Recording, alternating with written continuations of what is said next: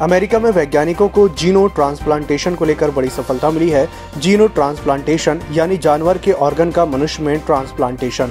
वैज्ञानिकों ने एक एक्सपेरिमेंट के तौर पर सुअर की किडनी को, महिला को ट्रांसप्लांट किया था। ये ट्रांसप्लांटेशन न सिर्फ़ सफल रहा, बल्कि किडनी ने पूरी तरह से अपना काम भी किया। मेडिकल साइंस में से एक बड़ी उपलब्धि माना जा रहा है।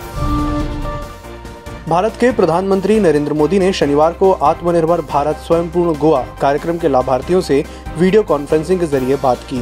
पीएम मोदी ने कहा कि जब सरकार का साथ और जनता का परिश्रम मिलता है तो कैसे परिवर्तन आता है, कैसे आत्मविश्वास आता है, ये हम सभी ने स्वयंपूर्ण गोवा के लाभार्थियों से चर्चा के दौरान अनुभव किया। इस अवसर पर गोवा के मुख्यमंत्री प्रमोद सावंत भी मौजूद रहे। गृह मंत्री अमित शाह शनिवार को जम्मू कश्मीर के दौरे पर पहुँचे। उन्होंने श्रीनगर में स्थित राजभवन में सुरक्षा व्यवस्था को लेकर हाई लेवल मीटिंग की। शाह ने बैठक में कश्मीर में बढ़ते आतंकवाद और कट्टरता पर सुरक्षा एजेंसियों से जवाब मांगा। उन्होंने घाटी में लंबे समय तक चलने वाली मुठभेड़ पर भी सफ़ाई मांगी। बैठक में घाटी में लगातार हो रही आम नागरिकों की हत्या और सीमा पार में होने वाली घुसपैठ में बढ़ोतरी पर भी चर्चा हुई। उत्तर प्रदेश के मुख्यमंत्री योगी आदित्यनाथ ने फैजाबाद रेलवे जंक्शन का नाम बदलकर अयोध्या कैंट करने का फैसला लिया है। डीआरएम संजय त्रिपाठी ने कहा कि फैजाबाद और अयोध्या रेलवे स्टेशन के अलावा सभी स्टेशनों का सौंदर्यीकरण रेलवे लाइनों के दोहरीकरण का काम कराया जाएगा। इसके अलावा रेलवे स्टेशन के आसपास के क्षेत्रों का भी विकास किया जाएगा। जर्मनी की car manufacturing company Mercedes Benz अब भारतीय ग्राहकों को डायरेक्ट कार बेचेगी। यानी ग्राहकों को कार खरीदने के लिए किसी डीलर के पास नहीं जाना होगा। भारत आर को लागू करने वाला चौथा ग्लोबल और भारत का सी बाज़ार है। नार्कोटिक्स कंट्रोल ब्यूरो ने शनिवार को मुंबई के बांद्रा और जुहू के अलग अलग इलाकों में छापेमारी की। एनसीबी की टीम बांद्रा के ताज लैंड्स और होटल भी पहुँची। यहाँ नौ एनसीबी अधिकारियों की टीम आई। सूत्रों के मुताबिक टीम बांद्रा के ताज लैंड्स एंड होटल से कुछ दस्तावेज़ और इलेक्ट्रॉनिक एविडेंस का पता लगाने पहुँची थी।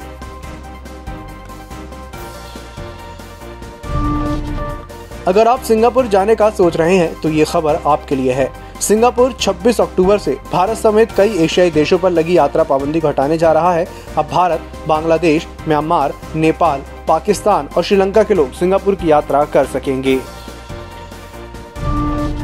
फ़िल्म में कलाकारी से ज़्यादा सोशल मीडिया में अपने बयानों को लेकर चर्चा में रहने वाली एक्ट्रेस स्वरा भास्कर एक बार फिर हिंदू धर्म के विरोध में दिए बयान को लेकर खबरों में है। इस बार उन्होंने कहा है कि मैं हिंदू होने पर शर्मिंदा हूँ। इस बयान के लिए स्वरा को जमकर ट्रोल किया जा रहा है। लोगों ने उन्हें हिंदू धर्म छोड़ने की सलाह तक दे दी है। जम्मू कश्मीर के बारामूला, रामबन और अनंतनाग सहित कई जिलों में शनिवार सुबह सीज़न की पहली बर्फबारी हुई। कश्मीर के प्रसिद्ध हिल स्टेशन गुलमर्ग में बर्फ़ की सफ़ेद चादर नज़र आने लगी है। आज सुबह हुई बर्फबारी के बाद यहाँ स्कीइंग शुरू कर दी गई है।